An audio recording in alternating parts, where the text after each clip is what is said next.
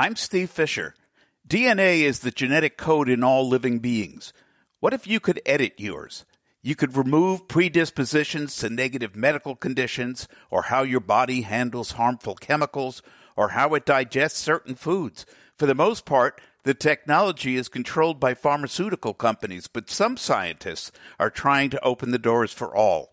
Health and science reporter Lana Schwartz decided to give it a try. I like to learn about science. I like to have fun with these things, and editing kidney cells at home seems like a, a fun thing with pretty minor consequences. In that, if my kidney cells died, okay, that, that's it. That's the end. There's no, like Joe jokes, that there's no monster that's going to grow out of your sink. She's here to talk about her time playing with DNA on Life Slices. Welcome, Lana Schwartz, to Life Slices.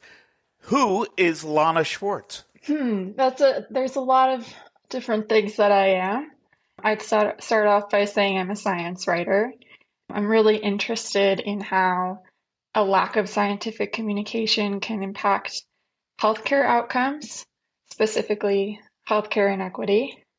I'm also a sister. I was once a student pretty recently. I'm also a fiance.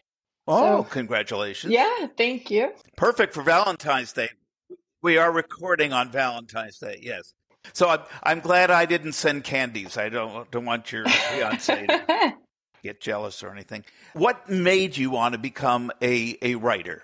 and especially in the fields of healthcare and science? Yeah, I've always had an interest in science. I think just going through my own healthcare issues, as many people do, I discovered that the healthcare system in America maybe wasn't as fantastic as it could have been, right? As many of us find out when we go through our first health struggles. Yeah, and I just became interested in how certain doctors were aware of one treatment and other doctors didn't either didn't have access to it, knowledge about it.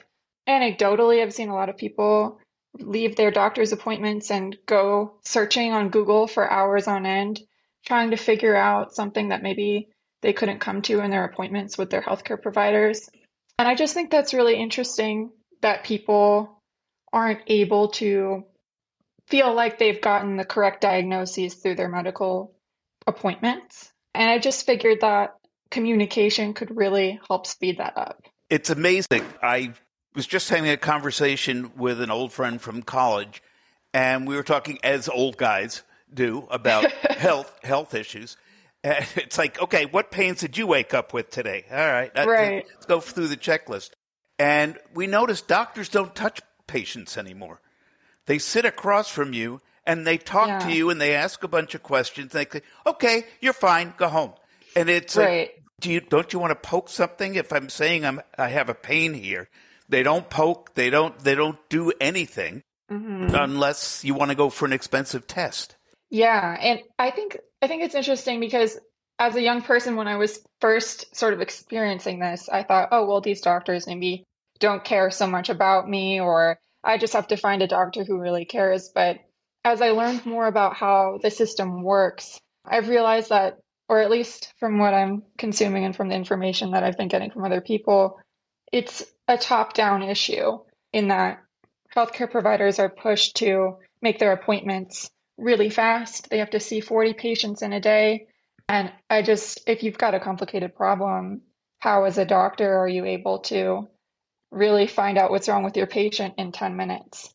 and or nonetheless to read new scientific literature find out about a new therapy that could be benefiting your patients if you're working your ass off all day until 5 p.m and then you want to go home and relax i just think it's an issue in terms of improving patient care Okay, I can, I can talk about this topic all day long as, as yeah. something near and dear to my heart.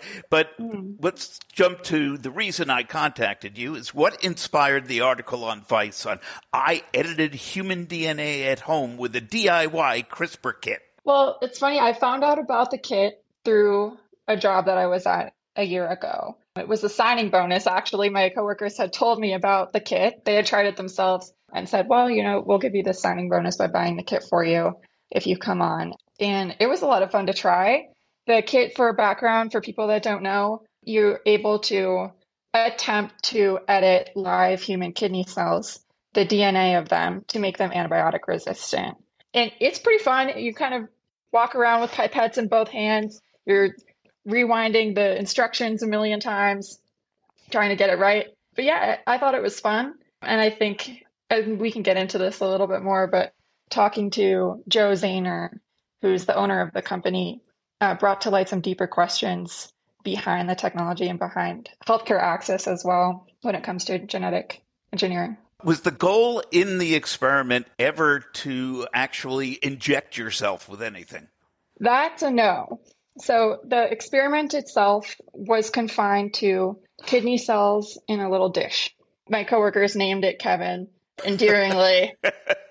we had a little Kevin kidney living in our Creon, your uh, pet incubator. kidney, your own pet yeah. kidney. but no, so I mean, another thing to consider is that whatever I'm doing to these little cells in a dish, it looks kind of like a booger. Like it's just a little swab of juice. I, I, don't know how else to describe it. Sounds lovely. Yeah, yeah, gorgeous. Smells good too.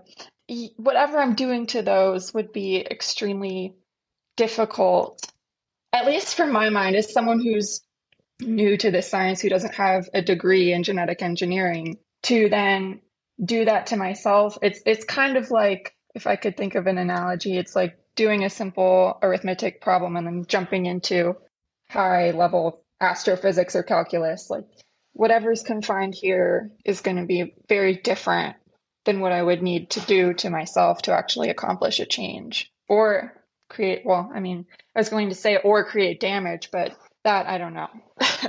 well, well, that's the, the whole thing. I mean, the thought of being able to do this at home is kind of interesting and frightening at the same time. Definitely. Because if you could actually get to a point where you could inject yourself or ingest somehow this DNA, I could see all these people out there trying to turn themselves into the Incredible Hulk. Yeah. And, and, and that could not go well, in my opinion. I agree. Yeah. Uh, it's a really interesting topic. I mean, I think something really profound. I mean, first of all, I'll preface this by saying I definitely play Switzerland here especially from the article's perspective, I didn't want to take one opinion over the other. I just mm-hmm. tried to uh, sort of collect all of the different points on the subject. But ter- when we're talking about the Incredible Hulk and things like that, yeah, I, I know what you mean. And I think that's the danger and the concern. I don't think we're there yet. I don't think that someone could, for, for example, in the article, I had mentioned that Zayner told me where you could get these materials to edit yourself. What Joe meant was that you can order materials to edit a very specific genetic sequence in your genome. It wouldn't be enough to turn you into the Hulk or make you fly or change your eye color or something something incredible like that. All right, I'll spe- I'll settle for Spider-Man if, if, for no other reason, the, the youthful aspect of it. I'll take that. For those who don't know, what is CRISPR? CRISPR is a, a means of editing DNA. It, it's pretty broad, and I, I don't want to get beyond my own scope. I am just a writer. I don't have a degree in genetic engineering. But yeah, I would I would leave it at that for now. Now I know you had to take an online class, I believe, as part of the experiment. I did. That, what was that class like? Oh, it was a lot of fun. It was fun. It was a YouTube live situation, and all the students would comment and ask questions. And Joe and their partner, uh, David Ishee, uh, who was also in that Netflix documentary, Unnatural Selection, would sit there at their lab table and use the pipettes and whatever else, whatever other materials came with the kit and just sort of explain to the students step by step what to do and why we were doing it. And then we could ask any questions or crack a joke or Joe would be drinking Red Bulls a lot. It, it, was a it was a fun experience for sure. It was definitely unique. Yeah, don't think I, have ever done anything. I, like I had professors in college who drank something other than Red Bull, and by the end of the class, we don't know where they were. Explain how the experiment worked. And just to be clear, Joe themselves does not have a genetic background, right? You mean a background in genetic engineering? Yeah. They do actually. Oh, they do. Okay. Yeah, and they they worked at NASA for a while as well, doing, uh, from my understanding, work on genetic engineering. I think they were trying to create aliens to attack us. yeah, exactly. That's what all the balloons in the sky. Are. That's it. That's all yeah. came from DNA. So explain how the experiment works. What do you actually have to do when you get the what's in the kit? So you open this big box. There's an amateur microscope in there. There's an amateur incubator, or it's a heating plate, basically, so you can keep your kidney cells at the appropriate temperature. You have live kidney cells that are in little, if you can imagine, they're called wells, but I like to describe them as dishes to most people because that's what they look like. They're tiny dishes, and you have these little kidney cells inside. You can't really see them until you put them under the microscope. They just look like a swab of dead skin or a booger, as I said before. And they're immersed in pink liquid called media, which is essentially what keeps them alive. It has nutrients and things like that. So, what you'll do is you, and then there's a bunch of liquids that are involved in the CRISPR process of you actually trying to edit the DNA. So, you can, so the first day of class, they'll they'll teach you how to grow the kidney cells, how to keep them alive, how often you have to replace the media, and then step by step, they'll say, you know, add this liquid to this liquid, and then we'll add it here, and that's supposed to go inside the gene and change it. The whole class was once a week, I think over four weeks, or maybe it was six weeks. But so the experiment was to make the kidney cells resistant to antibiotics. So half of your plates there's like eight of them, eight dishes with the kidney cells inside. Half of them, you can kill them off essentially by putting the antibiotics they provide in there and you can watch them die. Then the idea is you edit some of the remaining cells to be resistant to the antibiotics. Add, a, add the antibiotics to all your cells and see if they survive. Huh. So you evidently failed. I did fail. what did you do wrong? Big fat F. I I don't know, and that's kind of the fun of it.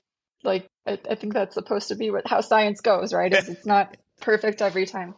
But yeah, David, Ishee, and, and Joe, the owners of the company, emphasized to us as students that it's normal for it to not work sometimes. It could be that I didn't pick up enough of the liquid in my pipette. The liquids are, they give you a very, very tiny amount. And if right. I don't pick up the right amount, and it's not provided to the cells, then maybe the edited gene won't get in there, if that makes sense. But the, the, what's nice about the company is that they'll send you more materials if you want to retry your experiment. But there was a Facebook group, and I got to watch my classmates either fail or succeed as well. So, what are you supposed to achieve with this thing? If it's not for any kind of self treatment, what is the goal of even doing this? Well, it depends on who you ask, right? For me, originally, it was a fun science experiment. I'm a, a bit of a dorky nerd. I like I like to learn about science. I like to have fun with these things, and editing kidney cells at home seems like a, a fun thing with pretty minor consequences. In that, if my kidney cells died, okay, that, that's it. That's the end. There's no like Joe jokes that there's no monster that's going to grow out of your sink when you're done with the experiment. Darn. For others, what what say that? Darn, I want a monster. Yeah, have a pet. I want my very um, own monster. You should try. You should ask Joe. But I, when I talked to Joe about the the class for the piece, the the piece I wrote, mm-hmm. they explained a little bit more. They, they explained that there was a little bit more to the intention of the class, in that uh, Joe is after a future where genetic engineering, or at least from my understanding, genetic engineering is democratized, meaning everyone has access to it. Joe brought up a really interesting point in in that there are three genetic therapies available right now on the market. They're all between a million or it's really 800,000 and $2 million a dose for these rare conditions. One of which, well, there was supposed to be the the first one, so I guess there were there were four, was not profitable enough according to pharmaceutical companies to put on the market. And it's patented, so no one can have access to the technology. And Joe's point was that there are people out there suffering right now and a treatment exists, but it's locked away. I can make this in my kitchen. Why shouldn't I be able to? Which, of course, there are a lot of reasons why you shouldn't be able to, but their point is that the, the technology should be more open and accessible than it is now. I can understand that desire and wanting to do that. It just frightens mm-hmm. me to think that at some point in our future, we'll all be playing with our own DNA and without having yeah. to go to a, a, doctor or a clinic or anything, and just who knows what the consequences might be. Because Absolutely. I know that the consequences can be cancer, which would not be good. You don't certainly mm-hmm. want to put it in your body, let alone right. trying to get it out. Then there's that phrase off target effects. Yeah. That's a fright that's the frightening one. That's the part where we all become Marvel superheroes or supervillains.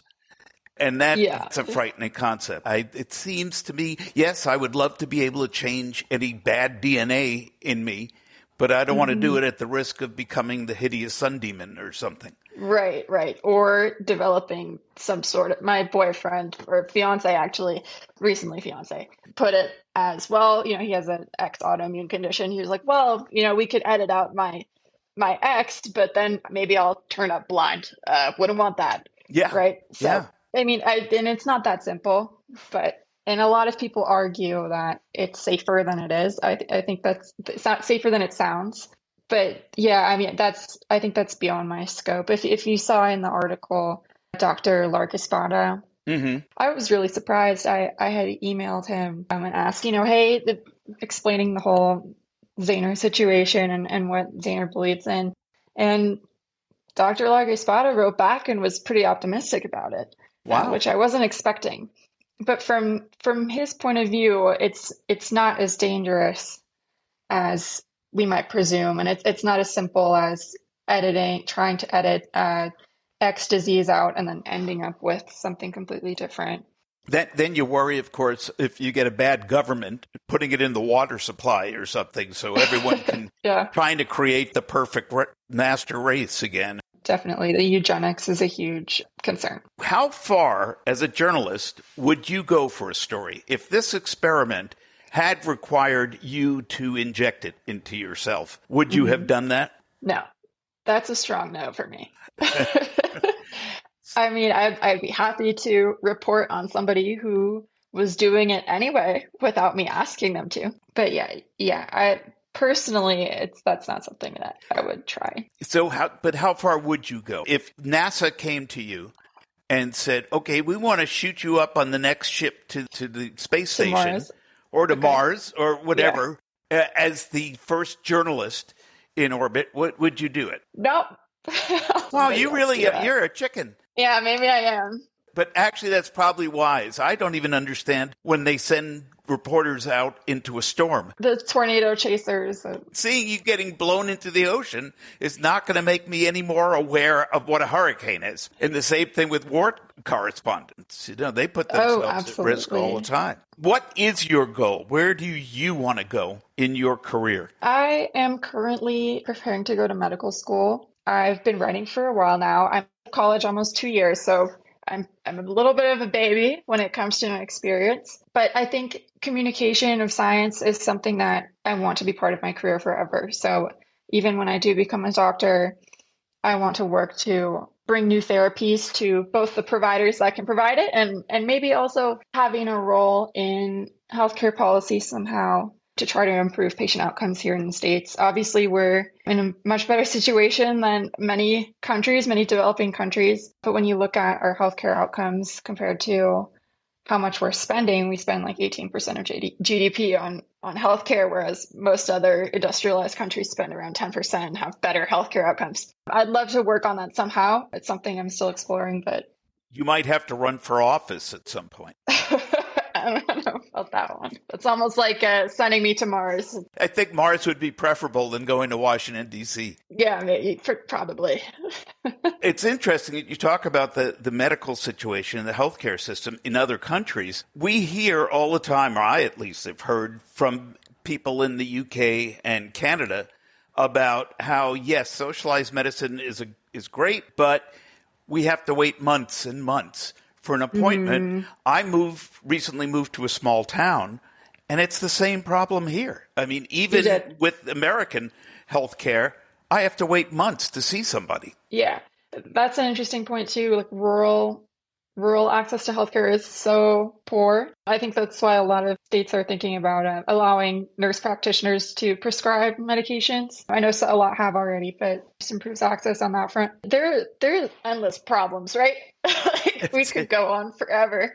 Um, and I don't know that socialized medicine is really the answer either, potentially, but there's problems there as well, as you point out. When you want to write an article on something, how do you get your ideas? I mean, are you assigned these stories, or do you just see something and go, oh, that looks interesting. I want to delve into that? Probably more of the latter. I'm also a writer for clinics, and I've written for some pharmaceutical companies before, some smaller groups, smaller pharmaceutical companies. On those fronts, I'm assigned articles, and they'll say, explain our technology to the average Joe, which I love doing because, I, again, that gets back at sort of my message of science communication in my career. But in terms of writing for groups like Vice, that one was just a story I thought people would want to hear. So I pitched it and it and they liked it and it went well. But yeah, so I guess it's a mix. When you're writing for an individual pharmaceutical company or clinic or something, do you ever get pushback on no, don't talk about that, that's too negative? Even though you want yeah. to open people's eyes as to the consequences as well as the benefits. Yeah, I, it's definitely that's definitely true, and it's difficult. I think that's part of my motivation of wanting to become a physician is I want to be in a spot where I can be completely honest, and I hope. I mean, I hope that I'm not pressured from outside forces to not do that when I become a physician. But it, yeah, it's definitely. It, they'll tell me they'll hand me an outline say and, and say write this, this, this, and this, and this is the conclusion, and over here is the limitations or the issues with the study. And it is it's an interesting thing to juggle morally as a writer is to be able to flesh out what the problems might be with whatever technology I'm promoting. When you become a physician, and I'm hoping that sooner rather than later because we need you. If you can come up here. Oh, thank you. we can use all the doctors we can get. Is there a particular field that you want to specialize in? Yeah, this is funny when I, always talk about this. Um, I I think the microbiome is really fascinating since it, the gut microbiome. It's a rapidly changing field, from my understanding. So I I think gut health is really interesting. I think hormones are really interesting. So maybe internal medicine, but it maybe fertility as well to talk about. But I think the declining fertility rates in our, in our country, well, really the world too, is pretty fascinating. I could go on forever. You're talking about hope, hopefully, as a physician, you wouldn't have the pushback, but you will from the insurance companies. I will. Because they will tell you, you can't do that. That's too expensive. We're not going to cover that. I hate that. It's like, why should an insurance company be able to tell me how my medical treatment's going to go? Right, right. And then your doctor, right? It, it's it's tough. It puts them in a really tough position. Do you offer your patients something that they'd have to pay out of pocket for? Can you even? Are your higher ups going to allow you to suggest that? It, it's a really tricky. You have situation. to go to Mexico or China to get the treatment. Yeah, I'll open my Bahamas clinic, and you guys can all. Oh well, that's not, okay. That I'll go for. I, will I'll be happy to come for an office visit in, in the Bahamas. Yeah, on the beach. Perfect. What of all the topics you have written about, what was the one that surprised you the most? That as opposed to the expectations you went in to the assignment with. That's a good question. I would say writing about IGY technology, which is a new form of antibody therapy. It's really, it sounds like science fiction, which is why I was a little apprehensive, but I think it's really exciting. Essentially, when you know how when you when a human female breastfeeds their child, they're passing on antibodies mm-hmm. through their milk. Chickens do the same thing through the yolk of their egg. So some scientists have discovered, at least from what I've been seeing and from the companies I've been working with, scientists discovered that if you vaccinate a chicken with whatever whatever disease you want or pathogen you want them to produce antibodies to, they'll produce it through their eggs, and then you can concentrate those antibodies in the yolk of their egg. So there have been a few companies that I've written for that have been looking at this both for GI applications and one company was working on it for COVID, though I'm not sure it went through. But it seems to be very safe since every time you eat eggs, you're essentially eating denatured antibodies. But yeah, that, that's a really fascinating technology. I, I could see doctors in the future going, have a couple of scrambled eggs and call me in the morning. I wish it was that easy. That would be really cool. Yeah. Where can people read more of your work? My website is wordmedicllc.com, and I've got links to all sorts of stuff on there. Is there any question you would like to answer that I haven't asked? No, I think you've done a great job. I mean, I would, I will have to say, I, I as a fellow writer, I checked out your work as well, uh-uh. and I have to say that's. I was, I was so excited to see that that you had interviewed some really amazing people, especially a personal favorite was Jeff Bridges I'm a big, big Lebowski fan. So twice, I interviewed him twice, and he said like he's my best friend now. But actually, I enjoy talking to people like you sometimes more than some of the celebrities I've interviewed. Well, okay, Lana, I thank you very much for your time. Best of luck with your future endeavors. And again, when you're ready to become a physician, please check out a little town in Washington called Sequim. If you, you got it. If you can't do the Bahamas. I'll make a trip out there. Okay. Thanks so much for having me. My thanks to Lana Schwartz for sharing her insights into this new world of DNA magic. The thought of every one of us being able to edit our DNA is both exciting and terrifying. Exciting because I wouldn't mind turning my eyes blue and be able to have a slim and fit physique without having to kill myself in the gym, but terrifying because I've always loved horror movies and I'm pretty sure I would just turn myself into a senior Frankenstein's monster.